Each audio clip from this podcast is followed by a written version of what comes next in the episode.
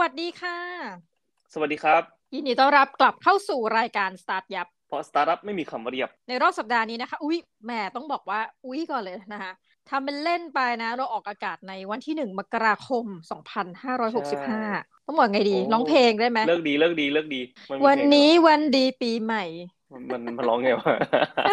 ไปต่อไม่ถูกเลยเพลงนี้จำไม่ได้ เกิดไม่ทันนะคะรุ่นแบบเพลงเก่า ซึ่งแบบเราชอบมากเป็นเพลงที่จริงๆช่วงเช้าอะนะคะก็จะชอบเล่นเพลงนี้หลายช่องเหมือนกันนะ ที่แบบประมาณว่าวันนี้วันดีปีใหม่ท้องฟ้าแจ่มใสพาใจสุขสันต์ยิ้มให้กันวันปีใหม่อะไรประมาณเนี้ยนะคะ ก็อะเอาเออก็จะอาจจะแบบเปิดคู่กับธีมวันสงกรานต์บ้างอะไรบ้างแล้วก็มีเออเหรอปีใหม่ไทยด้วยเนี่ยแหละค่ะอืมก็สัปดาห์นี้ก็คือจริงๆอะ ถือว่าเป็นวันอันมงคลยิ่งนะก็คือวันที่หนึ่งมกราคม เราก็จะมีหลายเรื่องเลยหนึ่งมกราชอบจังเลย ใครจะเปลี่ยนแปลงตัวเองต้องเปลี่ยนแปลงวันนี้ ต้องวันนี้เออแล้วก็แล้วก็ดูไปอีกประมาณเจ็ดวันก็จะก็จะจบละ ส่วนใหญ่ก็จะอยู่ประมาณนี้เขาบอกว่าจากสถิตินะ น้องหมีประมาณไม่เกินยี่สิบวันอะ resolution new year resolution คนส่วนใหญ่แล้วจะจะ fail พี่สุพลอย่างนี้เดี๋ยวถามสองข้อจากข้าพเจ้าบอกว่าหนึ่งคือ ปีที่ผ่านมาพี่มี New Year Resolution อะไรบ้าง แล้วปี 2565 มีอะไรไหมคะ ปีที่ผ่านมามี New Year Resolution อยู่ประมาณสองสามข้ออมก็คือเรื่องแรกน้ำหนักจบไปละไม่ได้ไม่ผ่าน ก็ยังเป็นทุกปีนะก็คือ แต่ว่าปีนี้คือเยินกว่าเดิมเพราะว่าที่จริงแล้วอะปีที่แล้วอะน้ำหนักโอเค น้ำหนักดีเลยแหละแล้วก็ปีนี้พอปีนี้ที่เขียนไว้ก็คือว่า maintain ให้มันอยู่ที่เดิมอะไรเงี้ยไม่ได้ลดลงหรือไม่ได้เพิ่มขึ้นช่วยอะไรก็โอเค maintain ได้ แต่อืมพอจังหวะที่ลูกเรียนออนไลน์ปุ๊บอะแล้วเราต้องแบบมาทำงานกลางคืนนะน้องหมี มันทีนี้แบบนาฬิกาชีวิตมันเปลี่ยนไงก็เลยแบบออกกำลังกายบ้างได้บ้างไม่ได้บ้างบางทีแบบลูกไปออฟไลน์บางทีลูกออนไลน์บางทีลูกออฟไลน์บางทีลูกออนไลน์คือแบบชีวิตมันสลับไปสลับมาอยู่ตลอดเวลาอะไรเงี้ยครับมันก็เลยกลายเป็นว่าเวลาในการออกกำลังกายมันมันผันผวนเนาะก็ทำให้นี่แหละการกินการอะไรเงี้ยมันก็แบบไม่ไม่ค่อยตรงเวลากันสักเท่าไหร่ ตื่นมาบางทีแบบตื่นแต่เช้าเอ่อบางทีลูกต้องไปเรียนลูกเรียนออนไลน์อะไรเงี้ยบางทีตื่นเช้าก็จริงอะแต่บางทีแบบได้กินข้าวเช้าเนี่ยนู่นอะสิบโมงสิบเอ็ดโมงอะไรเงี้ยอะไรประมาณเนี้ยก็เลยแบบ อืม อันนี้คือเรื่องหนึ่งในเอยเรื่องน้ำหนักเรียบร้อยผ่านไปละไม่ได้ เรื่องที่สองที่พูดไว้ก็คือเรื่องอยากจะทำให้พอดแคสต์ของเราติดอันดับ top 10 เนาะไม่ติดเลยแต่ว่ามันติด top 30 อันนี้คือสูงสุดคือ 30นะที่ที่ผมไปดูเนาะปกติก็คือจะเช็คทุกทุกอาทิตย์แหละ แต่ว่าข้อดีของมันก็คือว่า top 30 เนี่ย เราติดบ่อยๆ แล้วก็ด้วยความที่มันมีพอดแคสต์เยอะมากในช่วงอืมปีที่ผ่านมานี่ถือว่าพอดแคสต์ใหม่ๆใน category business ออกมาแบบเยอะมากๆ แล้วก็เราก็ยังถือว่ามีคนฟังที่ค่อนข้างที่จะดีอยู่อะไรเงี้ยครับ ก็ถือว่า happy นะ จะบอกว่า fail ก็คง fail แหละแต่ว่าถ้าถามว่า ตามเป้าแล้วมันก็คงไม่ได้ตามเป้าแต่ว่า ผมรู้สึกว่าเอออย่างน้อยเราก็ทำมาจนครบปี แล้วก็มันก็มีติด ข้างบนบ้างมีบางบางตอนที่เราไปติดดาวบนบล็อกดิใช่ไหมน้องมีอืมใช่เยอะอยู่ค่ะเอออะไรอย่างงี้ฮะก็โอเคก็ถือว่าโอเค ส่วนอีกอันหนึ่งที่ตั้งไว้ก็คือเรื่องแปลหนังสืออมที่จริงตอนเอ่อต้นปีก็คือตั้งไว้เรื่องอยากจะอยากจะเริ่มลองทำงานแปลหนังสืออะไรเงี้ยครับก็ปีนี้ก็ทำสำเร็จละก็คือได้ได้แปลมาสองเล่ม ก็ประมาณนี้ครับไม่มีอะไรมากก็คือส่วนใหญ่ก็คือจะเป็นเรื่องงานเขียนนี่แหละที่ที่ตั้งเป้าหมายไว้เนาะก็ ปีนี้คืองานเขียนแบบชุกมากจริงอืมๆก็ถือว่าเป็นเรื่องที่ดีใช่ครับ ต้องบอกยินดีพี่โสพลก่อนแน่สามข้อได้หนึ่งก็โอเคนะส่วนน้องหมีนะคะ คือจริง ๆ อะ จะต่างจากปีที่แล้วนู้นก็คือปี 2563 อยู่ดีๆ ปีนั้นอะเป็นผีบ้าก็คือไม่ตั้ง go with the อืม flow ปรากฏว่างานอืมก็อืมเข้าเยอะขึ้นเยอะอะไรเงี้ยเหมือนแบบอืมมันมีงานจุกจุกจิกจิกแล้วพอพอเราไม่ได้วางแผนเนี่ยค่ะ มันก็จริง ๆ มันก็ไม่ได้แย่นะพูดตรงๆ แต่มันก็ก็ยุ่งอะเออเป็นคนที่ใช้คำว่าอืมตัวเองยุ่งตลอดเวลา พอปี 2564 เนี่ยมีตั้งเป้าหมายประมาณ 6 ข้อนะคะ ซึ่ง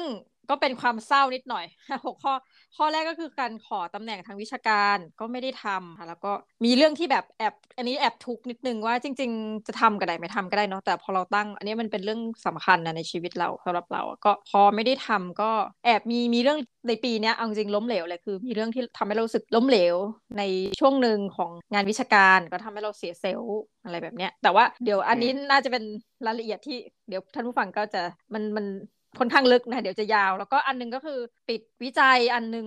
ซึ่งคือวิจัยเนี่ยมันเป็นทำงานกลุ่มแล้วมันนานมาแล้วก็ยังไม่ได้ปิดนะคะ วิจัยคู่มืออาจารย์ตรงนี้ยังไม่ได้ปิดแต่เผอิญเหมือนกับ อันนี้ก็เนื่องจากเป็นงานกลุ่ม มันก็ไม่ได้มีอะไรมากมาย คือมันก็ไม่ใช่อืมความรับผิดชอบเราคนเดียว คือส่วนของเราอะเสร็จแล้วแต่เผอิญเราแบบเป็นหัวหน้าโครงการอะไรเงี้ยมันก็ยังมีคนอื่นที่ค้างแล้วเราก็ไม่รู้ทำไงเนาะอะโอเค ไปสามข้อละข้อสี่นะคะ มีทรัพย์สินเพิ่มขึ้นจบปีนี่ตรงนี้ตืดตืดตืดก็คือจะจะเขียนเป็นตัวเลข ก็ปรากฏว่าเอออันนี้มาแบบงงๆพี่ไม่ใช่เพราะว่าคริปโตนะแต่ว่าแบบเราก็เก็บเงินได้มากขึ้นอย่างงงๆทั้งที่จริงเป็นปีที่ใช้เงินมากที่สุดเลยตั้งแต่ทำงานมา ก็แต่ว่าอันนี้ได้ตามเป้าเลยนะคะ แล้วก็อีกอันก็คือปิดวิจัยอีกตัวหนึ่งซึ่งเป็นวิจัยเดี่ยว ซึ่งแบบทรมานมากอันนี้แบบจำได้ถ้าอยู่คณะถึง7จ็ดโมงเช้าพอวิจัยตัวนี้ก็ ปิดเรียบร้อยชโย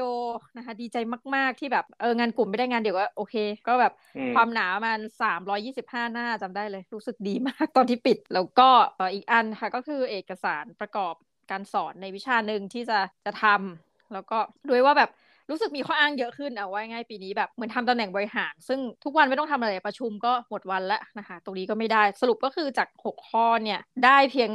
สองจากหกเออ ก็ก็จะคล้ายๆพี่ไหมเราก็หนึ่งในสามเหมือนกันก็เป็นเรื่องงานอันนึงเนาะเรื่องเรื่องรายได้เรื่องอะไรอันหนึ่งปีหน้าก็เลย คือจำที่พี่โสพลพูดนี่แหละแล้วจริงๆหลายคนก็ ถ้าเป็นกูรูหรือแบบเป็น how to หลายๆอันเขาพยายามจะบอกว่า let's focus เนาะหรือว่าดูมาร์คซักเกอร์เบิร์กอะปีหน้าเราก็เลยขอสองข้อนะคะ แต่ไม่รู้ว่าจะเขียนเพิ่มหรือเปล่า ตอนนี้มีขอสองข้อก็คือ บอกไปเลยกันก็คือเรื่องตำแหน่ง แล้วก็ทุกปีก็จะกำหนดในประเด็นเรื่องทรัพย์สินเอาไว้เพื่อให้คือส่วนตัวมีมีความคิดแบบชอบอยากจะเกษียณเร็วอะไรเงี้ยคืออาจจะไม่ได้เกษียณเร็วก็ได้นะในชีวิตจริง แต่ว่าขอให้มันได้ตาม concept นี้แล้วเราจะรู้สึกว่าเออชีวิตสบายขึ้นอะไรแบบเนี้ยเออไปข้างหน้าอะถามพี่โสพลบ้างได้ไหม ชิลมากเลยวันนี้ของผมเหรอก็คือผมที่ว่าถ้าส่วนตัวนะ ผมว่าน่าจะเป็นเรื่องงานเขียนนี่แหละ คือที่จริงแล้วอะคือได้โอกาสมาเยอะมากจริง ๆ แล้วก็มีคนติดต่อมาเรื่องงานเขียนของตอนนี้แปลให้บอกได้นะคือแปลให้เชนพลัสก็คือเป็นที่แปลหนังสือไอ้นั่นอะ เส้นทางไต่ฝันของดิสนีย์ไปอะคือสนักสนักพิมพ์นั้นโอเคของ c ีเเนาะเป็นคือ c ีส่วนตอนเนี้ยที่สมัครไปล่าสุดก็คือของวีเลนอ่าก็คือเดี๋ยวถ้าสมมุติได้ก็ได้ก็ดีไม่ได้ก็ไม่เป็นไรคือเราเรารู้สึกว่าอย่างน้อยอะถ้าได้ลองสมัครดูหรือว่าได้ลองทำดูอะไรเงี้ยผมกับวีเลนเนี่ยเอางี้ดีกว่าผมเฟลมาหลายรอบละคือนี่นี่สมัครครั้งที่น่าจะครั้งที่สี่ครั้งที่ห้าละแล้วก็ผมก็เป็นคนเนี่ยแม่งหน้าด้านอย่างเงี้ยแหละคือแบบว่ามึงไม่เอาไม่เป็นไรเดี๋ยว เดี๋ยวมึงเปิดครั้งหน้าเดี๋ยวกูก็สมัครใหม่อะไรเงี้ยก็คือแบบไม่สนใจเฟลก็เฟลเออไม่เป็นไรไม่ไม่แคร์อะไรเงี้ยเออเป็นคนอย่างงี้มันก็เลยแบบเออไม่ได้ไม่ได้สนใจอะไรมากว่าเออเราแบบเฟลหรือไม่เฟลประมาณนั้นแหละก็คือน่าจะเป็นเรื่องส่วนตัวก็คือเรื่องนี้ส่วนอีกงานอีกอันหนึ่งที่เริ่มทำจริงจังกับแฟนก็คือเรื่องของเว็บไซต์ที่เกี่ยวกับเรื่องครอบครัวอะไรเงี้ยครับซึ่งอันเนี้ยเป็นโปรเจกต์ที่ค่อนข้างที่จะจริงจังนิดนึงเพราะว่าเราก็ลงเงินเนาะอันนี้คือลงเงินจริงแล้วก็มีการจ้างพนักงานอะไรเงี้ยครับก็คือกะไว้ว่าอะปีเดียว ถ้าสมมุติว่าได้ก็ได้ไม่ได้ก็คือจบ ถ้าเป็นรูปเป็นร่างยังไงเดี๋ยวจะมาแชร์ให้ฟัง ก็นี่คือวางแผนกันไว้หมดละแล้วก็ตอนนี้ก็เริ่มเริ่มลงมือกันไปบ้างแล้วเอ้ยอันนี้ตื่นเต้น ถ้าจำได้ความความตื่นเต้นของเราในฐานะคนจัดรายการแล้วก็แบบสัมภาษณ์คือคุยร่วมกันเนาะก็คือว่าในขณะที่อาชีวิตของข้าพเจ้าอีกนะคะทีนี้หลีกเลี่ยงพูดว่าน้องหมีเพราะรู้สึกแก่อะก็โอเคในขณะที่เราอะแบบคือมีชีวิตที่ต้องตามรูทีนนิดนึงเนาะแบบสอนหนังสือจบ ปุ๊บปุ๊บอะก็ตื่นเต้นหวือหวาบ้างนะแต่ว่ามันจำเป็นต้องอ่าอารมณ์ตอกบัตรพี่โสพลอะจะมีอะไรให้เราแบบจากคนที่อยู่อีกฝั่งหนึ่งอะตื่นเต้นแล้วว้าว ถ้าถ้าสังเกตนะเขาจะมีมีอยู่ช่วงนึงสักประมาณปีที่แล้วนะพี่เนาะโปรเจกต์ทุกวีคคือทุกวีคแบบจะมีเรื่องใหม่เออคือมันทำให้องตรงท่าน เราไม่รู้ว่าท่านฟังแล้วท่านรู้สึกยังไง บ้างนะในฐานะผู้ประกอบการหรือเป็นท่านใดก็ได้เนี่ยนะคะผู้ฟังแต่เราอะคนจากคนที่เรามองแล้วเราแบบ เรามีข้อจำกัดจริงไม่สามารถพูดกันได้แต่ว่าเราอะมองพี่โสพลเรารู้สึกตื่นเต้นตาม จริงๆรู้สึกว่าเฮ้ยมันมีคนที่แบบ active แบบนี้แล้วมันทำให้เรารู้สึกว่า เออเวลามองคนในมุมเรานะคน active คนเก่งคนประสบความสำเร็จเราไม่ได้มองด้านเดียวอยู่แล้วแหละคือมันก็ต้องมองความลำบากยากเข็นกว่าจะมาจุดนั้น แต่มันเจ๋งอะมันเจ๋งที่แบบเฮ้ยวิกนี้พี่มีเรื่องเล่าแล้วแบบทำอะไรเงี้ยก็เดี๋ยวจะรอดูนะคะเพราะว่าเอาส่วนตัวคือพี่สมพลนะเขาจะมีเพจ ซึ่งเข้าใจว่าภรรยาจะเป็นคนอัพใช่ไหม ถ่ายรูปลูกสาวอะไรเงี้ย ซึ่งเราก็จะเห็นว่าบางอันอะ คนแชร์คนกดไลค์เยอะนะคะคือส่วนตัวไม่มีครอบครัว เราเองก็จะแบบได้แต่ดูแต่ว่าไม่ได้เขาเรียกว่าอะไรคือเราจะไม่เข้าใจอะตรงๆคนจะเป็นคนละกลุ่มกันเออคนละกลุ่มแล้วก็ทีนี้เนี่ยพอผมผมไม่เห็น pain อะไรพวกนี้แหละของคุณพ่อคุณแม่มา แล้วก็รู้สึกว่าเออแบบมันอาจจะเป็นช่องทางในการทำธุรกิจที่เติบโตไปได้ในอนาคตอะไรเงี้ยครับก็เลยก็นั่งนั่งคุยกันวางแผนกันเรียบร้อยแล้วว่าเออเราจะลองมาปั้นอันนี้สักอันคือที่จริงแล้วอะผมได้ offer งานนะ ช่วงช่วง week ที่ผ่านมาเออได้ offer เออได้ offer งานตำแหน่งค่อนข้างที่จะสูงเป็น CEO ของของบริษัทหนึ่งเลยแหละ แล้วก็ทีนี้เนี่ยเขาก็คือเงินเดือนก็แบบหกหลักอะไรเงี้ยครับ ก็คือค่อนข้างที่จะดี แต่ว่าเขาก็บอกว่าถ้าสมมุติแบบผมทำได้อะไรเงี้ยก็อาจจะต้องแบบไปกรุงเทพบ่อยหน่อยอะไรอย่างนี้นู่นนั่นนี่เนาะก็ก็มันก็ทำให้เราได้ได้นำมานั่งคิดถึง priority ของชีวิตของเราเหมือนกันนะ เพราะว่า อย่างไม่ว่าอะไรก็ตามครับไม่ว่าอะไรก็ตามถ้าสมมตินี่ผมอยากจะพูดในในเชิงของที่ว่าคนที่เป็นพ่อแม่ด้วยเนาะแต่ว่าไม่ว่าอะไรก็ตามอะเราต้องมานั่งดูก่อนว่าสิ่งที่เราให้คุณค่ากับชีวิตของเราอะมันคืออะไรอะไรเงี้ยครับสิ่งที่ทำให้เราตื่นขึ้นมาทุกๆวัน แล้วยังเป็นความหมายของชีวิตของเราคืออะไร อันนี้อาจจะเป็นพูดถึงเรื่องของปีหน้าเลยก็ได้นะถ้าสมมติว่าคนที่อยากจะตั้งเป้าหมายสำหรับชีวิตของตัวเองเนาะก็อาจจะแบบใช้คำเนี้ยที่ผมแบบพยายามจะเป็นเข็มทิศของชีวิตมาตลอดก็คือเรื่องของการที่แบบว่าเราตื่นขึ้นมาแล้วอะไรคือความหมายของการตื่นขึ้นมาในทุกๆวันนี้ครับทำไมเราถึงตื่นขึ้นมาทุกวันเออถ้าสมมติเราตอบคาถามนี้ไม่ได้อะมันจะทำให้ priority ของในชีวิตของเราเนี่ยมันผิดไปหมดเลยนะอย่างเช่นว่ามีคนมีคนมาเสนอเสนองานให้อะไรเงี้ยผมก็รู้สึกว่าแบบถ้าสมมติเราดูแค่ตัวเลขเงินอะเงินเงินเดือนอะไรเงี้ยครับมันก็ทำให้เรารู้สึกว่าเฮ้ยแบบมันก็มันก็เป็นงานที่ดีนะแล้วก็เป็นงานที่ท้าทายตื่นเต้น แล้วถ้าสมมติเราจะทำจริงๆเราก็เราก็มีโอกาสที่จะทำได้อย่างเงี้ยแต่ว่าพอ เรามาจัดเรียง priority ดีๆแล้วครับ มันไม่ตรงกับ priority ที่เราวางไว้ คือ priority ของผมก็คือการที่ได้ใช้เวลากับครอบครัวให้มากที่สุดเท่าที่จะทำได้ แล้วก็มีเวลาอยู่ครอบครัว ถ้าสมมติว่าผมต้องเดินทางตลอดเวลาอะไรเงี้ยครับ มันเป็นไปไม่ได้ที่ผมจะทำคือ ถึงแม้ว่างานมันจะดีขนาดไหน หรือว่าท้าทาย หรือว่าทำให้เรารู้สึกว่าเราจะเติบโตได้มากขนาดไหน คนที่มาชวนก็คือเก่งมากนะ ถ้าผมได้ไปทำงานด้วยนี่คือแบบแม่งแบบเลเวลอัพแบบสิบสิบเท่าอะเร็วๆเลยอย่างเงี้ยครับ แต่ว่าก็มันไม่ตรงกับสิ่งที่เราวางเอาไว้ครับ ก็เสียดายถามว่าเสียดายไม่เสียดายแต่ว่าในเมื่อมันไม่ใช่สิ่งที่เรา ให้ priority กับชีวิตของเราก็ก็ดีกว่า ในการที่แบบว่าเราปฏิเสธตอนนี้ ถ้าผมรู้สึกว่าวันหนึ่งถ้าผมรู้สึกว่าผมได้ใช้เวลากับลูกน้อยลง แล้วก็ได้เห็นเขาเติบโตน้อยลง มันเหมือนช่วงนี้เป็นช่วงที่กอบโกยครับช่วงที่เราได้ได้ใช้เวลาเขาได้ได้เป็นส่วนหนึ่งของชีวิตของเขาจน มันจะทำได้แค่พักหนึ่งอะจนเขาแบบเป็นวัยรุ่นอะ แล้วเขาก็จะรู้สึกว่าเอ้ยมันแล้วเขาก็จะห่างเราไปเรื่อยๆเนาะแล้วเราก็รู้สึกว่าเออเนี่ยมันเป็นช่วงที่เรายังกอบโกยได้อะไรเงี้ยเราก็พยายามจะกอบโกย ช่วงเวลาที่เรายังใช้ชีวิตเวลากับเขาได้ประมาณนี้นั่นแหละ ถึงบอกจัด priority ในชีวิตพยายามทำให้มันตอบคำถามตัวเองได้ครับว่าเรายังตื่นขึ้นมาในทุกๆวันอย่างทำไมอะไรเงี้ยอันนี้อาจจะแบบพอแชร์ร่วมอ่าพี่สมพลในฐานะพ่อเนาะจะแบบส่วนตัวข้าพเจ้าน้องหมีค่ะก็จะขอแชร์ในฐานะผู้เป็นลูก คือเข้าใจที่พี่สมพลพูดเลยถึงเรื่องความเป็นพ่อแล้วก็แบบเราเลือกครอบครัวเนาะคือถ้าไปกรุงเทพเนี่ยมันก็จะโอ้โหเป็นเรื่องใหญ่ สำหรับหลายๆคนอะในครอบครัวแล้วกันว่าแบบเออเวลาก็จะอยู่กับลูกน้อยลง คือส่วนตัวเนี่ยเป็นคนที่พ่อทำงานต่างจังหวัด อ่า แล้วเราอยู่กรุงเทพอะอันนี้จะสลับกันแล้วคือส่วนตัวค่ะ พ่อจะแบบไปทำงานต่างจังหวัดตั้งแต่อายุประมาณสักสี่ขวบได้ จนกระทั่งแบบถึงปัจจุบันเลยแล้วกันใช้คำนี้แปลกมากก็คือเล็กจนโตเนี่ย เราจะเจอพ่อแบบเสาร์อาทิตย์นะพี่ คือสี่ขวบมันก็ยังทำอะไรมากไม่ได้เนาะเสาร์อาทิตย์ แล้วก็เหมือนพ่อจะกลับมาสมมติวันเสาร์วันศุกร์ วันอาทิตย์ก็ต้องกลับไปอีกละไปละไปละแล้วก็ช่วงมปลายนี่ยิ่งยิ่งหนักเลยมปลายนี่กลับเดือนละครั้ง คือ คือแต่เดิมอยู่จังหวัดอื่นก่อน สมมติพี่อยู่ภาคเหนือก็ลำพูนเชียงใหม่แม่ฮ่องสอนอะไรแบบนี้แล้วกันอ่าก็ไกลไกลที่แบบต้องนอนที่ทำงาน ก็จะมีมีแฟลตแล้วเป็นลูกข้าราชการตำรวจก็เขามีแฟลตตำรวจพ่อก็อยู่คนเดียวไปเสาร์ที่ก็กลับมาอะไรเงี้ย แล้วก็พอโตขึ้นอยู่มัธยมปลายเนี่ยสักมสี่เงี้ยพ่อก็ย้ายจากจังหวัดที่ ไม่ไกลมากไปอยู่สามจังหวัดเลยพี่พอสามจังหวัดเนี่ยพี่ก็คงเข้าใจละการเล่นผลคือ นอกจากจะกลับได้ยากขึ้นการจะกลับเนี่ยมันมีอันตรายนะเคยเคยไปเยี่ยมครั้งนึงก็ถือโอ้โหเฮ้ยน่ากลัวจริงช่วงนั้นเป็นช่วงที่แบบพีคมากก็ก็จะเหลือเดือนละครั้ง อันนี้ความรู้สึกลูกนะ คือเราก็จะไม่ได้แบบสนิทกับพ่อเลย คือคือรู้ว่าเขาเป็นคนตลกเป็นคนอะไรเงี้ยแต่ว่าเวลาที่เขาอะแบบสมมติเราไปกินเลี้ยงด้วยอะไรเงี้ยเวลาเขาเล่าเรื่องชีวิตเขาอะ เราจะรู้สึกใหม่มากไปด้วย เพราะว่าชีวิตเขากับชีวิตเราเราไม่ได้มีชีวิตร่วมกันต้องต้องใช้คำนี้คือ เราก็กลายเป็นว่าเป็นเด็กที่ทั้งลูกๆเนี่ยก็คือมีมีน้องชายก็จะสนิทกับแม่ เพราะว่าอยู่บ้านเดียวกัน คือแม่ก็ตัดสินใจคือทำงานที่นี่ด้วยนะลูกก็คือมีการศึกษาอยู่ในกรุงเทพทั้งนั้นอะไรเงี้ย คือพ่อก็จะเป็นเหมือนกับเออคือเราก็รู้สึกจริงพี่ว่ามันไม่ได้รู้สึกขาดพ่อนะ แต่ว่าชีวิตเราที่ดำเนินไปโดยที่เป็นแบบเนี้ยจำได้วันหนึ่งเพื่อนสมัยมาปลายคือพูดอะไรก็ไม่รู้แล้วก็คือเราก็พูดชื่อพูดถึงพ่อคือบอกเออพ่อเราเงี้ยเพื่อนอะด้วยความที่เราอะชินที่เราเป็นแบบนี้ ลักษณะการพูดการดำเนินชีวิตว่าอ้าวมีพ่อด้วยเหรอนึกว่าแบบ เป็นอยู่กับแม่แม่เลี้ยงเดี่ยว คือคือเราไม่รู้ตัวพี่นึกออกไหมไม่รู้ตัวเพราะว่า แต่เราไม่เคยพูดถึงจนกระทั่ง เพราะเราเองก็ไม่ได้สนิทอะค่ะเอาตรงๆ ถามว่ามีปัญหาไหมคิดว่าตอนเด็กๆอะช่วงแบบสักเจ็ดขวบอะไรเงี้ยเหมือนเหมือนเราก็คิดว่าอาจจะมีเหมือนกันคืออยากให้พ่อกลับบ้านเร็วๆอะไรเงี้ยเนาะ แต่ว่าพอโตเนี่ยมันมันจะไปไปเลยนะพี่เดี๋ยวเล่าให้ฟังแล้วก็พออีกทีหนึ่งเราอะไปเจอหนังสือ คือตำรวจเขาจะมีวารสารอะไรไม่รู้สักอย่างตำของตำรวจคอปเอออะไรแบบเนี้ยเขาก็สัมภาษณ์คุณพ่อคือตอนเราโตแล้ว แล้วพี่ต้องนึกดูนะว่าอะอย่างพอเราอยู่มหาลัยอะไรพ่อก็คือยังอยู่ต่างจังหวัดตลอด จนพอเรียนจบเราก็ไปเรียนเราอยู่อังกฤษตั้งห้าหกปี พ่อก็คือพี่เนว่าคือมันไม่เจออีกเลยอะอ่าใช้คำนี้ในในแง่ว่าแบบไม่ได้มีชีวิตอยู่จังหวัดเดียวกันอะไรเงี้ยเสร็จในหนังสือคอฟส์เขาก็ถาม เขาถามอย่างนี้กับเขาสัมภาษณ์ครอบครัวตำรวจ แล้วก็ถามคำถามสุดท้ายเหมือนกันก็ถามว่าเป็นตำรวจอะคล้ายๆว่าชีวิตเนี่ยด้านครอบครัวเนี่ยมันเป็นยังไงคล้ายๆแบบ โอเคไม่โอเค พ่อเขียนว่าชีวิตชีวิตมีปัญหาพ่อเขียนอย่างนี้นะลูกเหมือนขาดพ่อเฮ้ยเราฟังคือเราอะรู้แต่มุมเราไงว่าเด็กๆ เราอาจจะงองแงหน่อยแต่โตขึ้นมาเราคือโคตรชินนะพี่ยังตรงแบบไม่ไม่เห็นเป็นไรเลยอะไรเงี้ยแต่ว่า independent มากนะ แต่พอพ่อเขียนอย่างเงี้ยเรากลับมีความรู้สึกสะเทือนใจว่าเนี่ยก็คือมันเป็นไดอารี่กลับเขาก็ไม่เคยบอกเรา แต่เขาเก็บหนังสือแบบตัวเขาเองที่ลงไงเขาบอกว่าเออลูกเนี่ยแบบเหมือนขาดพ่อ มันทำให้เห็นจริงๆว่าโหด้วยอาชีพการงานพี่แล้วมันความจำเป็นความก้าวหน้าคนเนาะมันก็ทำให้เราก็เชื่อว่าไม่ใช่แค่ครอบครัวเราหรอกที่เป็นแบบนี้ ผมว่ามันเป็นมันเป็นโชคดีของผมด้วยนะ อันนี้เอาเอาตรงๆด้วยที่ว่าด้วยอาชีพหน้าที่การงานอะไรเงี้ยครับของผมมันไม่ได้จำเป็นที่จะต้องแบบเดินทางตลอดเวลาเนาะแล้วก็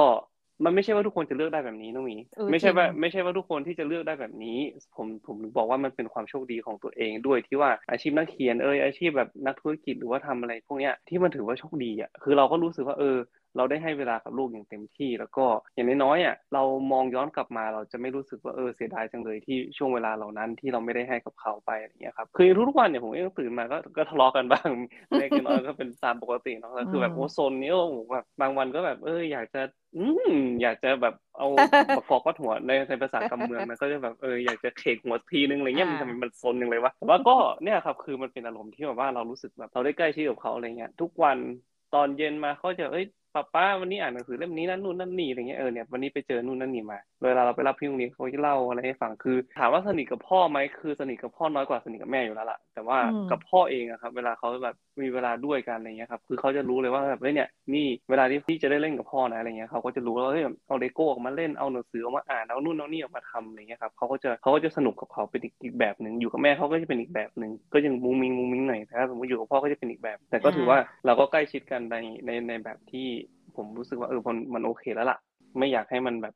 น้อยไปกว่านี้อะไรเงี้ยครับเพราะว่าปกติผมก็ทำงานหนักอยู่แล้วอะไรเงี้ยใช่อืมนะคะ ก็วันนี้คือจะเป็นมุมมองแบบสบายๆเราบอกนี้กันก็รายการในในวันปีใหม่เนาะแต่ว่าทีนี้พี่โสพลขอบทเรียนนิดนึงอ่าสุดท้ายแล้วเราขอเมาเรื่องบทเรียนที่แต่ละคนไปพบเจอและอยากจะแชร์ ปีนี้นะคะ ก็รู้สึกว่าบางสิ่งที่มาแบบ เป็นอีกระลอกหนึ่งแบบที่เราไม่คิดนะพี่ คือรอบนี้รู้สึกเลยว่าต้องปรับตัวมากกว่าทุกรอบ เออที่ทำงานมีคนติดมีอะไรอย่างเงี้ย ก็มีความรู้สึกว่าจริง ๆ แล้วมันทำให้เราตั้งคำถามกับชีวิตเหมือนกันนะเรื่องอยากไปทำงานแบบโอ้แต่ที่ทำงานก็มีความสุขตั้งคำถามถึงเรื่องสุขภาพ คือมาย้อนดูตัวเองเออปีนี้เป็นปีที่แบบได้ทำให้เราหันมาให้ความสำคัญกับตัวเองมากขึ้น อะไรแบบนี้ค่ะ ในข้อที่หนึ่งข้อที่สองซึ่งเป็นเรื่องดีนะ ข้อที่สองคือส่วนตัวเนี่ยรู้สึกว่ามีความยิ่งโตไปทุกปีเนี่ย เราจะมีความไม่ใช่ว่าเรื่องการระมัดระวังในการใช้เงินนะ แต่จะมี awareness ตรงนี้มากขึ้น เช่นทุกทุกวันเนี่ยเราก็จะจดบัญชีอยู่แล้ว เราก็จะจดแต่เราก็จะมี target เหมือนกันพี่ว่าแบบก็คือตั้งใจคำนวณนะคะว่าเอ้ค่าใช้จ่ายเท่าไหร่ เงินค่ากินเนี่ยไปกับเงินเฟ้อหรือเปล่า มันก็จะทำให้เราเห็นเทรนด์ว่า แต่ละปีเนี่ยค่าใช้จ่ายแต่ละตัวนะเช่นค่าอาหารเนี่ยมีมากขึ้นเท่าไหร่ก็คือรู้สึกว่าเป็นคนที่มีความสนใจกับเรื่องการเงิน คือจริงมากอยู่แล้ว เออแต่มากขึ้นอันนี้มากขึ้นแล้วก็แบบจดเพื่อแบบ มีหลายเกณฑ์มากขึ้นแบบไม่เงินเฟ้อผลกระทบอะไรอย่างเงี้ยนะคะ แล้วก็ทีนี้ข้อสามพอปีนี้ได้มาเป็นทำงานด้านบริหารเต็มๆ เราอะสามารถบอกได้นะว่าผู้บริหารมันมีหลายร้อยพันแบบเนาะแต่ว่าเราอะจะบอกตัวเองตั้งแต่แรกตั้งแต่เด็กเลยว่า เป็นคนที่ทำงานลืมตายเลยแต่ว่าไม่เก่งคน ปีนี้เป็นปีที่แบบได้รับการทดสอบคือมีทั้งอะอันนี้ด้วยตำแหน่งนะคะขออนุญาตว่าคนที่ทำงาน อยู่กับเขาเรียกว่าอะไรอยู่ภายใต้สายงานของเราอะทั้งที่อายุมากแบบแทบจะเรียกว่าเป็นน้าเราได้หรืออะไรแบบเนี้ยนิดหนึ่งแล้วก็มีทั้งอายุเด็กไปเลยเป็นเจนซีอะไรเงี้ยค่ะ หรือแบบที่ห่างกับเราไม่มาก แต่ว่าเราต้องเราต้องมีแบบให้คุณให้โทษเขาอะไรเงี้ยบางครั้งก็ต้องให้โทษอะไรเนาะมันก็ทำให้เราเรียนรู้ถึงถึงบทบาทความเป็นไทเทลแต่ว่า เวลาเราไปคือนอกงานอะ มันก็ถอดหัวโขน แต่แต่ดีที่แบบมีหลายเจนน่ะ ที่มันอยู่อยู่ภายใต้สายงานเรามันทำให้เราแบบ เราถอดหัวโขนแล้วก็จริง ๆ เวลาคือเราก็จะมีคนที่เราสนิทเนาะก็เรียนรู้ที่จะทำให้ความสนิทนั้นไม่ทำให้คนอื่นรู้สึกรู้สึกแย่ แต่ก็อาจจะทำได้ไม่ดีนักอะมีคนสนิทมันอารมณ์มีแต่คนบอกเลยลูกรักนายอะไรเงี้ยเออเข้าใจเลยวันที่เราพอเราขึ้นมาบริหารเองเนี่ยค่ะ ก็จะระมัดระวังมากขึ้น แล้วก็ทำยังไงก็ได้ให้รู้สึกว่ามีความแฟร์กับทุกคนมากที่สุด อ่านี่ก็จะเป็นบทเรียนเอ่อด้านตัวเองเนาะการเงินแล้วก็เรื่องการงานค่ะอะพี่โสพลเป็นยังไงบ้างเอาเรื่องส่วนตัวก่อนผมอืมผมว่าปีนี้เป็นปีที่ทำให้เราได้ appreciate สิ่งที่เรามีน้องหมี อาจจะมุมมองเดียวกัน มันเป็นช่วงเวลาที่เราได้อยู่กับตัวเองมากขึ้นจริงๆเพราะว่านะเราเออเราไม่ได้ออกไปข้างนอกเนาะเพราะฉะนั้นก็เออมันก็อยู่กับตัวเองนั่นแหละและไอไอตอนที่อยู่กับตัวเองเนี่ยแหละเราเราก็จะมานับเขาเรียกว่า count the blessing เนาะก็คือแบบนับ สิ่งที่เรามีในชีวิตอะว่าเฮ้ยชีวิตกูก็ไม่ได้แย่นะเว้ยอะไรเงี้ยคือแบบก็ไม่ได้แย่อะไรเงี้ยคือแบบเราเราก็มานั่งดูว่าเฮ้ยมันก็มี เราก็มีครอบครัวที่ดีมีแบบอาหารได้กินมีบ้านให้อยู่อะไรเงี้ยครับ คือแบบมีงานที่ที่ถือว่าแบบ เออก็ในในในจังหวะที่แบบงานคนอื่นเขาแบบรักเลอะไรเงี้ย เรายัง มีงานที่ stable มีอะไรที่แบบมี income เข้ามาอะไรเงี้ยครับผมก็ถือว่าก็เนี่ยมันทำให้เราได้เขา the blessing จริงๆนะว่าแบบเออชีวิตเราก็ไม่ได้แย่ ถ้าสมมุติว่าเมื่อก่อนนะครับ เรามัวแต่ยุ่งยุ่งอะไรเงี้ยครับมัวแต่คิดว่าเฮ้ยแบบทำไมวันนี้เหนื่อยจังเลยทำนู่นทำนี่อะไรเงี้ยเราก็ลืมไปนะว่าเรามีอะไรบ้างจริงๆเรามีเยอะมากๆอันนี้คือสิ่งแรกเลย สิ่งที่สองคือเรื่องของเรื่องของงานเนาะเราจะรู้สึกขอบคุณทีม เราจะรู้สึกขอบคุณเอ่อทีมที่เราทำงานด้วยกันอะไรเงี้ยเพราะว่าเอาจริงๆนะคือคนเหล่าเนี้ยถ้าผมไม่มีเขาอะ เอาจริงๆผมอยู่ไม่ได้ คือ ทีมเป็นทีมที่ทำงานด้วยกัน แล้วก็ไม่ไม่เคยมีการแบบต้องมานั่งเกี่ยงกันว่าเอ้ยต้องทำนู่นทำนี่หรือว่าอะไรเงี้ยเขาผมก็จะแบบเออหยิบคนละไม้คนละมือแล้วก็ทำทำกันเอง โดยที่ผมเอ่อหลังๆมาแทบจะไม่ค่อยได้ได้ได้แตะต้องเลยซ้ำก็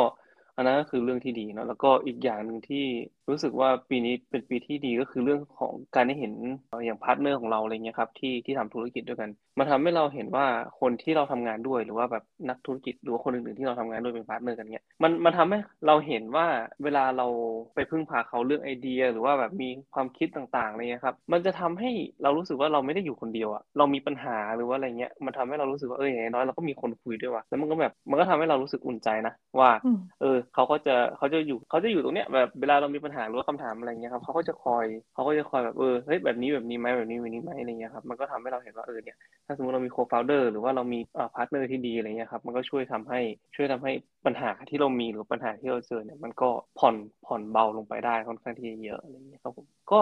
ประมาณนี้ที่จริงผมว่ามันเป็นบทเรียนที่เกิดขึ้น เพราะว่าเรามีเวลากับตัวเองมากขึ้น เพราะฉะนั้นอืมบทเรียนที่จะทำต่อไปในอนาคตก็คือว่า ถึงแม้ว่าต่อจากเนี้ย ถ้าสมมุติเราเรามีมีงานที่แบบยุ่งมากขึ้นหรือว่าอะไรเงี้ยก็อย่าลืมที่จะใช้เวลากับตัวเอง อย่าลืมที่จะถามตัวเองว่าแบบเฮ้ยเนี่ยเราเราไปเร็วไปหรือเปล่า เราแบบกำลังทำอะไรที่แบบรีบเร่งเกินไปหรือเปล่าอะไรเงี้ยครับ ก็อันเนี้ยคือบทเรียนที่จะต้องเอาไปใช้ในอนาคตนี่ใช่นะคะสำหรับวันนี้ก็เป็นวันแบบสบายๆที่เราอยากจะคุยเนาะอยากจะแชร์ประสบการณ์ส่วนตัวแล้วก็ฝากเหมือนกับสิ่งที่เราแบบได้ในปีนี้นะคะแล้วท่านผู้ฟังล่ะเป็นอย่างไรกันบ้างนะคะ ก็อย่าลืมทักทายกันมาได้นะคะ เรา อ่านทุกคอมเมนต์นะ เวลาแบบใน YouTube หรืออื่นแล้วแบบมันรู้สึกดีรู้สึกดีที่แบบหลายคนพอฟังแล้วแบบรู้สึกมีส่วนร่วมกับพอดแคสต์เรา ยังไงก็ขอฝากสตาร์ทยับไว้ในอ้อมอกอ้อมใจด้วยนะคะสำหรับวันนี้นะคะน้องหมีแล้วก็พี่โสพลต้องกราบสวัสดีปีใหม่นะคะ แล้วก็ขอลาทุกท่านไปก่อนนะคะ สวัสดีค่ะ สวัสดีครับ